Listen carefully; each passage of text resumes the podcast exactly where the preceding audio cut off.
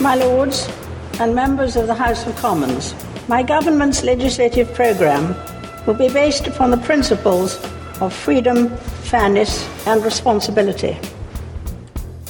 The first priority is to reduce the deficit and restore economic growth. That's what you're getting, but is it what you voted for? This is Politics Weekly with me, Tom Clark. I'm joined this week by columnist Julian Glover, Politics Weekly regular, who is The Guardian's brand spanking new head of culture, Georgina Henry, and alongside both of them, the inimitable Michael White. A warm welcome to you all. Before we get into the week that was, cuts and the Queen's speech, as we sit here on Thursday morning, the papers make pretty grim reading for the new Prime Minister for about the first time since polling day we have David Davis on the front of the Mail crying Judas over capital gains.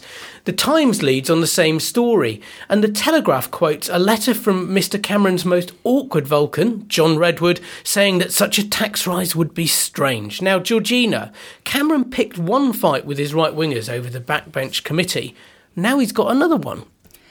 Yes, I mean it was interesting hearing Cameron this morning on the radio. For those of you that did, um, I mean he, he he he's right to fear it. Really, I mean there are some big beasts out here, and there there's uh, a, I mean it's just a sort of profoundly un-Tory idea, isn't it? Raising capital gains tax to quite this extent. It's a very big hike that's been talked about, although, of course, they haven't said yet what the level will be and how much they'll do it and whether they'll do it. And there's all sorts of noises off saying it might not be as bad as you fear and so on. It's a problem for him. And listening to him on the radio this morning, he is very keen at the moment to say, We're listening, isn't he? Because he doesn't want to run headlong into a fight by staking out positions too early. I mean, there's a few months to go before they actually have to announce this budget, and we'll see what he does. But it's but a problem you, for him. I mean, he can say, I think, that, that, Nigel Lawson always said that capital gains tax shouldn't be any lower than income tax. And Julian, isn't there an opportunity here in being defined by your enemies, be they in Westminster or in Fleet Street? Up to a point, but you've got to show it's the right move, and you've got to show why you're doing the move. And this is a consequence, it's a second consequence of Nick Clegg's desire to raise the income tax threshold, something I think is a good plan. Um, lots of other people don't think it's a good plan. The first consequence was the mansion tax, which caused Nick Clegg an awful lot of problems at the Lib Dem conference last year because Vince Cable came up with that as a way of paying for the move or paying for the start of the move. This is the second time round, it's going to be capital gains to pay for it. And so Cameron's problem is he's not saying to the right we have to raise taxes to pay off this dreadful deficit left by Labour's spree, but it's we've got to raise capital gains taxes on the rich in order to pay for a tax cut for the poor, which the Lib Dems like and the Tory party previously opposed. And he hasn't managed to explain that.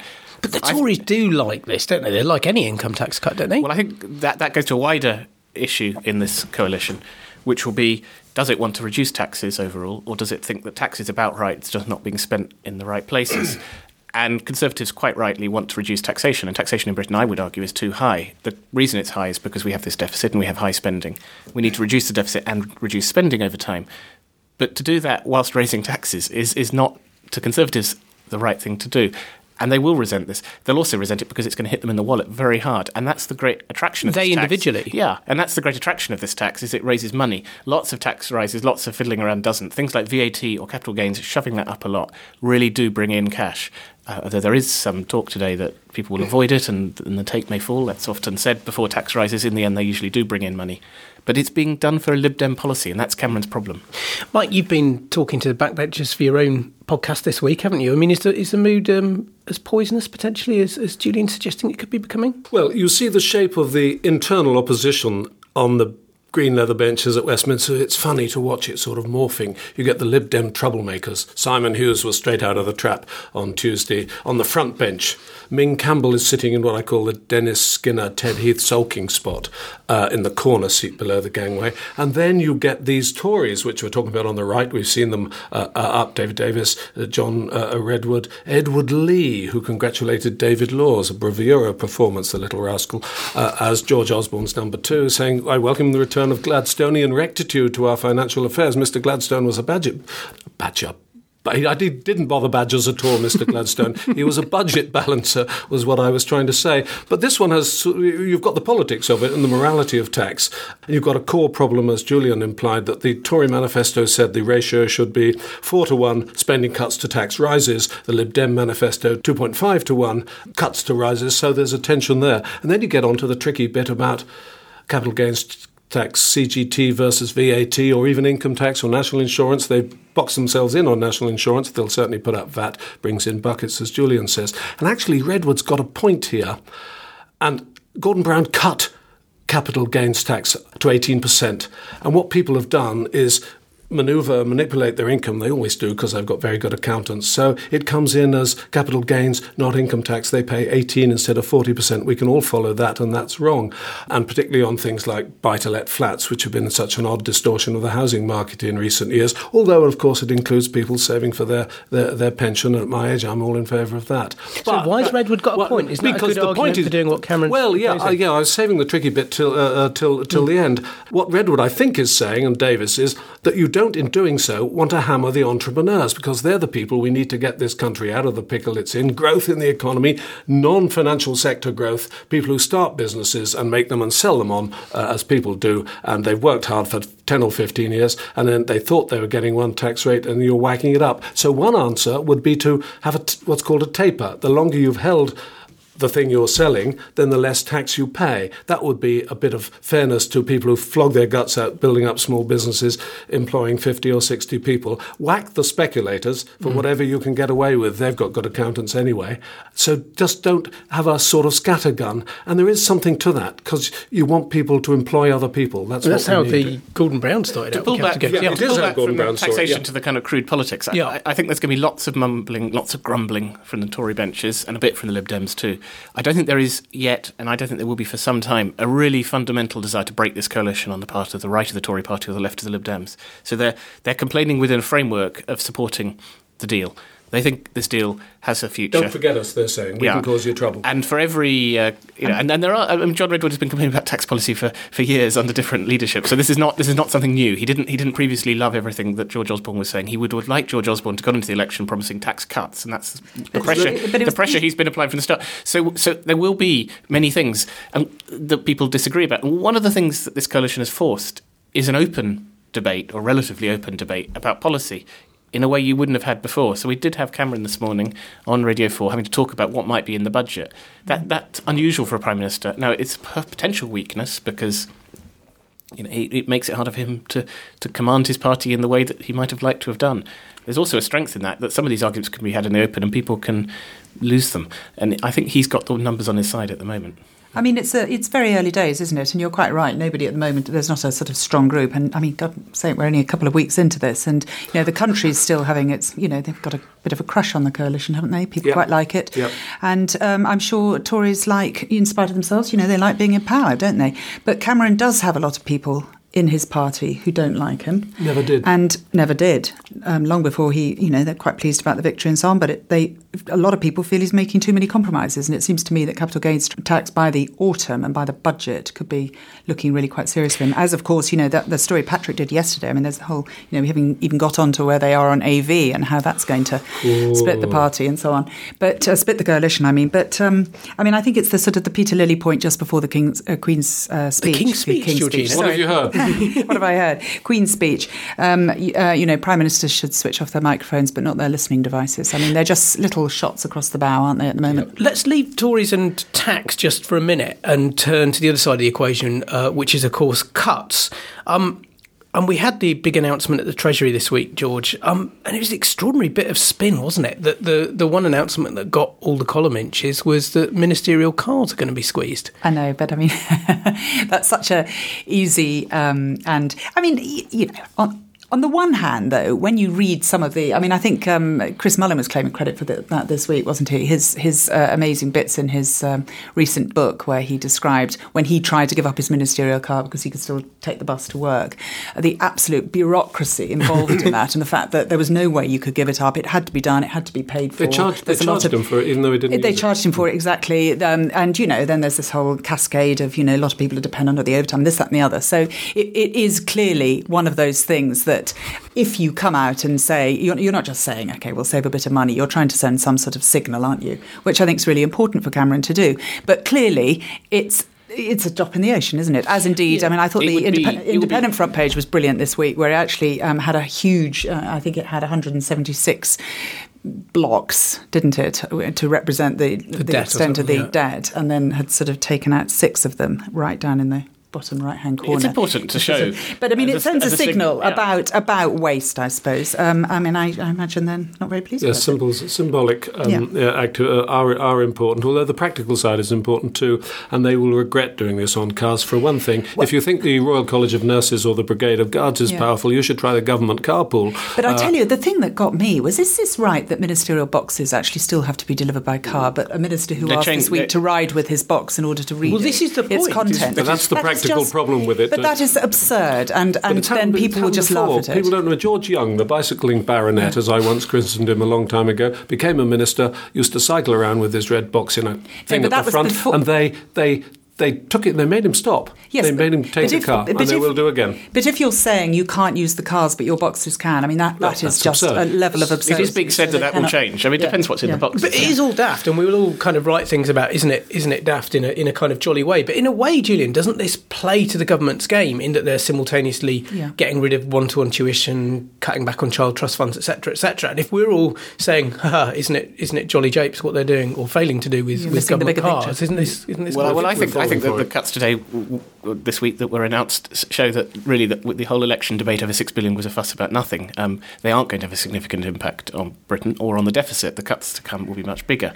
Um, the suggestion that was made before the election that these cuts will somehow single-handedly drive Britain back into recession is clearly absurd. Um, But even if they don't, they do chop real things like the child trust yes, fund, and that's good, and they have to. And if they don't chop real things, we would have said they're not real cuts. Yeah, yeah, yeah. No, I'm, I'm not arguing with But- that, but, but I'm just saying child that trust- it's, the child trust fund it's is not gonna an start to immediate- hurt, child- even if it doesn't well, drive the it- economy child back trust into fund won't hurt people straight away. It will hurt people in the future, as would debt, and it's one of the better things to cut. And the Lib Dems proposed to cut it But too. university places, There one-to-one University, tuition. university cuts were almost all begun under the Labour Party, and actually universities were more protected under these cuts.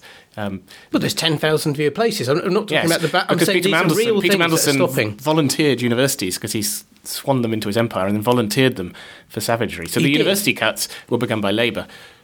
I think there are real casualties here. That's the point that um, not to miss. And you're right. You know, the debate about ministerial cars, in a sense, covers that up. There will be people who really won't be able to go to university, who will lose their jobs, who will um, suffer.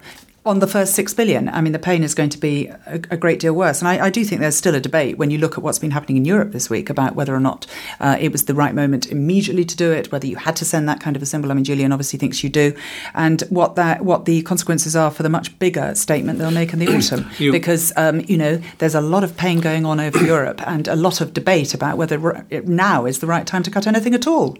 We're taking a lot of demand out of the economy. Uh, the private sector is still retrenching. The public sector is taking the strain. That's what the public sector is for in a time of crisis. That's what history has taught us. History has also taught us the desire to return to financial rectitude and uh, uh, balanced budgets and all the rest of it and get the debt down is usually a mistake. Six billion isn't a lot. Uh, they saved six billion on the um, on the the, the, the year's projected borrowing the previous week. Nonetheless, it's six billion pounds uh, of expenditure and jobs and many other things taken child out of the economy. It's expenditure is not expenditure on all- jobs. No. Well, that's an easy target, and uh, nonetheless, Yes, and that's was- why it was chosen, and it was a uh, correct yes, target. but it was. You know, George Osborne's child trust fund is still intact, and people notice that, and it'll be marked against him over the long haul when he has to do serious things which are not popular, and in some cases not right. All governments make mistakes. The child trust fund will not be forgotten. The reason that the deficit needs to be cut is not just some spiritual feeling of balanced budgets, which is often an emotion of the right and has been all the way since And the 18th still is. century. I mean, they're And using this as a The cover to do things. The reason it's not a cover, the reason it's being done is because we have an incredibly large budget deficit, which is larger as a percentage of GDP than most other That's not countries true. in Europe. That's not true. You The- read Sam Brittan in the FT, who knows a thing or two, who says that the Mike- cost of funding our debt, the size of our debt as a proportion of GDP, the size of the deficit. We're talking about two separate things, Mike. The I know size of the talking about several deficit and the separate cost of the total and you're debt. You know, just No. peddling an easy line. I'm there. not just peddling an easy line, right? There are two different things. There's the total pile of debt, which is growing fast and it has been smaller, partly because the Tory party cut spending under the last. You know, in the 1990s and balanced the books. The Labour Party then sustained it for the start of it. Britain's total pile of debt is not that bad, nor, for instance, is Spain's. But Spain is being singled out by the markets because it has a very large and very unclear policy to fund its current deficit. And that is the same for Britain. The structure of the, the Spanish economy is very different The from ours. structure of We all have weaknesses, we all have Yes, strengths. Spain- all Spain- ours is, ours is long-term debt, as it so happens. Yes. We're very lucky. We We're are not having to ref- and that's uh, why we have to be careful not term. to end up in a situation where No, we we pile don't. this stuff up. But it we is also increasing rapidly. rapidly. have to be extremely careful not to do things very, very fast, which, as you, as Mike was saying, cut off demand. The economy is fantastically fragile. There was a report this week about what might happen to interest rates anyway. I mean, it is a very, very, very finely balanced. Yeah, uh, and there are many ways to And- reduce and demand, and to- one of of the ways to reduce of... demand is to increase taxation on things like national insurance, on employing people. There, it is not only government expenditure which, which puts demand into the economy, taxation can take demand out as well. And the consequence of having a large deficit will be higher taxation, as we started talking about at the beginning. So these things don't just go in one direction. A few months ago, David Cameron might have been thinking such painful choices were a little way off as he lay there, perhaps late at night, talking to George Osborne about what a fantasy queen's speech lay would look there, like. Late at night Tom, steady well, on. This program is listened to by children. A family program. what kind of a family? Anyway, they were concocting, let's imagine, a Queen's speech late at night. And Mike, how much of it do you think survived in terms of what we actually got? Survived of the manifesto. Well, yeah, survived of what David and George would really, really have wanted in their first Queen's speech. Was it nearly oh, all there in the end? I would have thought quite a lot of it. I mean, th- there's a danger that we in the media play, as it were, the old adversarial politics without adjusting to a new situation. I certainly think it's true that the Lib Dems have been given quite a lot up front. You might say, uh, uh, to annoy Julian, that they've been allowed to borrow quite a lot on tick, and the Tories will want repayment. I know, it's the, going to cost them in the end. When it, will cost them in the end, you're dead right. There'll be a big um, bust coming. So there are lots of things which you can see, in the Lib Dems can point to on the political and constitutional agenda, uh, uh, which they can say, look, we did it. And uh, the, the, party, its famous triple lock, voted almost unanimously. Hardly anybody voted against this deal, either among MPs, the Lib Dem executive, or the wider party. That's all fascinating. What, what specifics do you think they can point to and say we got it? Oh, most of the constitutional stuff. AV is the mm-hmm. obvious one. Uh, we were talking a moment ago about uh, CGT. I mean, I'd, at my age, I'd have to have the list in front of me. But you, it's a respectable uh, compromise at this stage. They've got five cabinet ministers. There's a minister in most departments. They're really talking to each other. The personal chemistry between uh, Clegg and uh, and uh, whatever he's called, Cameron, seems to be good. Osborne and David Laws, oh heavens above, it, it's love. so so David Law's very much enjoying himself. So far, so well. He was, yeah, he looks enjoying himself too much, perhaps. but he's a clever fellow and he can look after himself. Uh, so far, pretty good, really. And they've both got a lot they they can point to. And some of the things you throw over the side, the inheritance tax, which was George Osborne's tactical move to stop Gordon Brown uh, calling that election in 2007, become a liability. Mm. It looks after rich people, and uh, they can quietly say, "Sorry, boys, we can't do that at this stage. That Clegg man won't let us." Georgina, I mean cuts aside, when you saw the Queen's speech, did you think there's a lot here the left should support, ID cards and all the rest of it? Well, there's obviously that very strong uh, bit about uh, ID cards, the the Great Repeal Bill, all the rest of it. I mean, which are kind of. Well, I'm still a bit fuzzy on what's in the Great well, Repeal I know, Bill. So, so, so am I. we'll have to see the detail, but the if if it's anything like they've said consistently, the Lib Dems in. Uh, uh, in the run up to the election, and the Tories, you know, people like David Davis and so on have, have supported it, then it's it's very it could be very good. We'll just have to look at the details when we see it. But you know, these are issues that are close to people on the kind of liberal left uh, side and close to the Guardian's heart and so on. So all of that's very pleasing.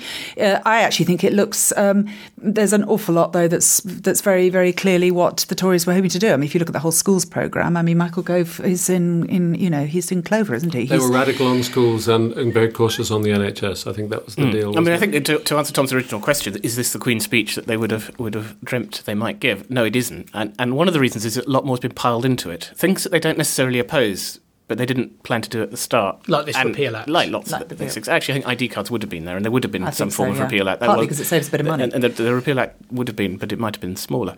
But what, what they've done is added in a lot of stuff mm. quite quickly.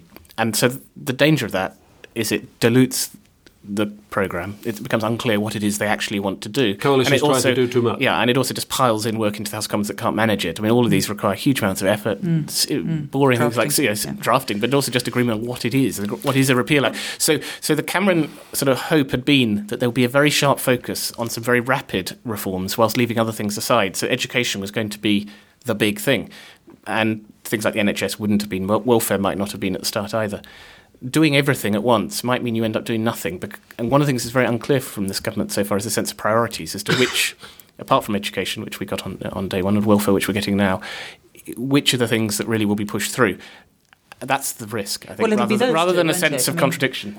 It'll be those two. I mean, you know, going back to what the left didn't get, we haven't got um, a sort of strong sense that um, Vince has won the battle on the banks or on the restructuring the economy, all that sort of stuff. It seems to me that that's all extremely vague. We again look for detail on that. I mean, Julian's right. You know, the things that you get a sense of is what welfare might be like if IDS gets his way, and what schools will be like because Gove definitely has got his way. I mean, I Although think Gove- IDS will find got it a bit way- harder than it. Uh, sorry, Iain Duncan Smith will find it a bit harder than uh, you know his Yeah. uh, interview today expensive too. suggested. Yes, Gove got his way partly because the contradictions between Tory and and Lib Dem policy were pretty Fewer, small. Yes, that's the Lib Dems would always say, well, they funded the pupil premium and the Tories didn't. Well, Gove says he's now going to get I it wonder about too. Gove on the. I mean, the are only thing about policy. Gove's uh, plans, I mean, you know, they haven't yet been costed. You know, what the effect of taking all these Hmm. schools away from central. Lo- I mean, local authorities were invented for. You know, we've had this debate before. A sort of, re, you know, a good reason, whatever you think of the way they turned out, which is to say, if you centralise HR and legal services and all those things, it is more cost effective for schools. This could be a very, very expensive policy, and I don't get a sense of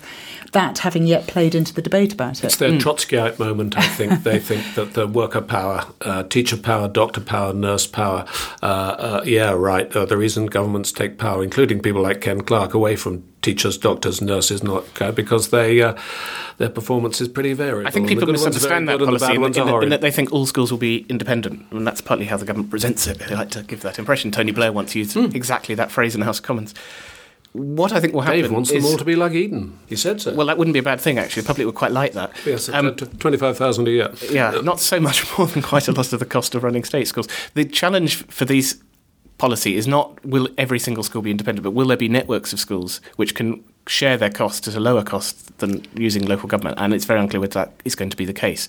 I don't think anybody ever imagines every single academy school in Britain will run itself. Every primary school will just manage all its functions. That clearly isn't They can't even get headmasters and It's a question of teachers at the who opts, who opts out and in what numbers. And um, you know, it's it's interesting. Just of course, you you could argue vested interests and so on, but you know, the local education authorities, a lot of whom are Tory uh. Yeah. dominated, are very unhappy about it And because they know that be a- once you start having to resource properly these, you know, the people that do want to be independent, the schools that do want to opt out, the private companies that don't want to have anything to do with the sort of uh, structural um, that that exists already, you you dilute the cash that they've got there, and the- that will yeah. mean the- that that is existing schools but- that stay within the system will have a harder time. One of the points that everybody who's been in education reform makes, and Andrew Adonis makes this, if you ask the people in the department, you know, they, who make all these wise points about local authorities and you know the, the great difficulty of independence and the cost, you say, where do you actually send your own children? You suddenly discover they all choose schools which do have independence, which do are either private or are going to city academies or That's 'cause using grammar well schools. off, dear. Uh, no, it's not just because they're well off. It's because that is actually what parents want, Well- and, that, and that is a very good starting point for reform. It doesn't necessarily mean it's affordable or entirely deliverable, but it's not a bad position to It's, begin. it's not entirely true, actually. I mean, leaving aside the 7% of people that send their children privately, leave, leave that out of the argument. I mean, a lot of the academies, particularly in the last couple of years under Brown and Balls, and you can argue the rights or wrongs on this, have actually understood that to have a reasonably close relationship with the local authorities is important. It's important for admissions policies, it's important for all those backroom services. So even though they are arm's length in terms of curriculum and teachers' pay and all that sort of stuff, they it, it, they, it has suited them. And I think if you go and ask many of the successful academies that have grown up in the last five to ten years, they would say that a relationship with the local authority is good, But and they can often share that. Well, we'll see. Um, one relationship that Labour's going to have to navigate is how it relates as the opposition to the government for the first time in 13 years.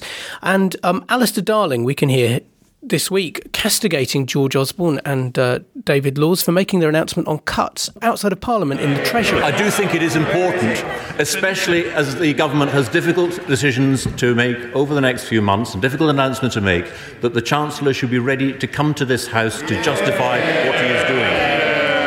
Will he accept that there is absolutely no good reason at all why the announcement made at a press conference on Monday could not have been made in a statement to this House here, where it could be scrutinised by members of this House? And will he undertake that in future, when there are announcements of this magnitude, they are made here in this House and not through a press notice? On top of that, Mike, we had the Queen's speech being leaked in full to the Sunday Telegraph. And uh, before the election, if I remember rightly, we had both the Liberal Democrats and the Conservatives riding a high horse about uh, the status of Parliament.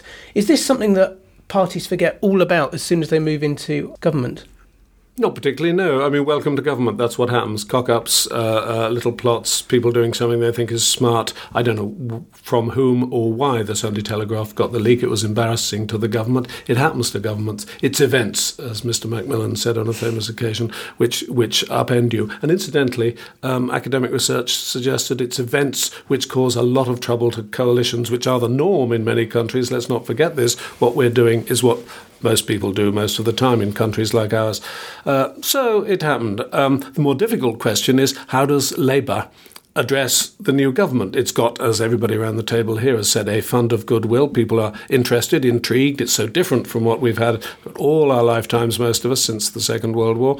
And to be, oh, this is interesting. Unexpected people popping up, doing things, uh, not doing things, and agreeing, leaders agreeing in public, uh, debating, as Julian said, a much more transparent policy debate on taxation and other things. We'll see how it goes. So Labour's got to give them a headwind at the same time as picking issues where they can actively support support them.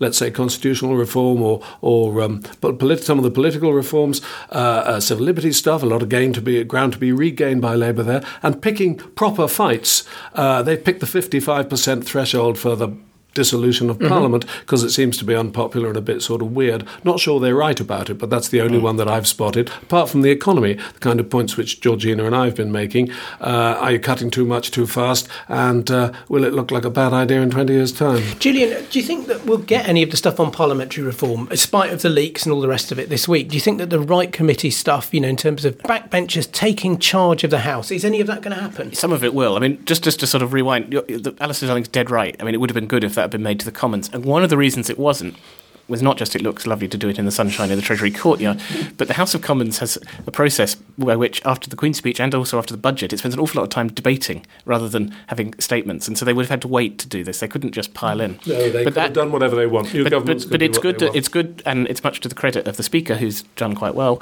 um, yes. that he had an urgent notice question on this, and that David Laws got to shine in the Commons because he was summoned there by the Speaker. And but George Osborne was summoned there, but he sent David Laws. yes, we sent, my flak jacket. That, that is true. That is true. But the speaker, uh, you know, we should at some point tick. You know, the speaker is doing all right. Brown would have done the same. I should admit that. yes, but always doing it. He always did it too. But it's anyway. But yes, it should have happened in Parliament. Will we get some of the right stuff? I, I, I, guess we will. I mean, Cameron is always said to be quite a parliamentary romantic. He likes to say that. I don't know if he really is, mm. and he may not last as one. George Young certainly supported this. He pushed for it Yep. Whips opposed it, and the Labour Party whips opposed it quite strongly with the connivance of the Tory whips. Um, Harriet Harman, when she was Leader of the House, didn't push it properly. She seemed very confused as to whether she supported it or not. Um, George Young does support it. Will that lead to full backbench control of the House? No.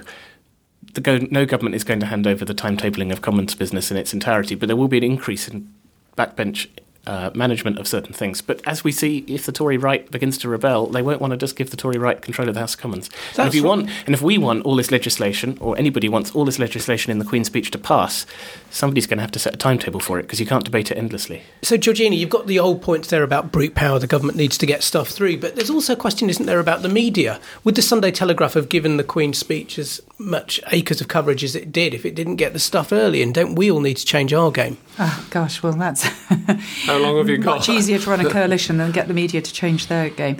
I mean, the difficulty you started off by asking um, Labour opposing. I mean, Labour's track record on all this has been pretty lamentable, really. And uh, you know, I mean, support for changing the House of Commons and so on, their attitude to the oh, right committee. I think it has, and I also think that Robin Cook tried quite hard. I mean, yeah, but, some... and Robin Cook's. I mean, I'm you know, yes, great man and everything, but he's been dead quite a long time. I don't think that Harriet's got a good track record. They, they run out of steam. The problem is, well, not just run out of steam. I think fundamentally, I don't know how strongly they really wanted to do all this stuff. I know there's late conversions. The other p- problem with um, you know getting them getting very hot under the collar about leaking and inappropriate behaviour and so on is that you know we're quite you know our, we're not, our memories aren't that bad. It's only a few months ago that you and and Labour did a lot of that stuff too. So I, I think it would be great if there's a fresh start. I think that the reality of power kicks in in exactly the same way that you know the opposition starts saying all the kind of things you'd only wish they'd hung to when they were actually in government and in power. All the things they now think are fantastic fantastically the greatest, important. The greatest driver of kind of commons activity is the sense that it, it, it, it matters in numbers and, and in, in majorities not being so strong, and the coalition puts pressure on the House of Commons. And the focus will be back much more on the Commons and behaviour in the chamber Jack, than it's been before, and that's Jack good Straw for Parliament. told backbench newcomers this week, private meeting of the PLP,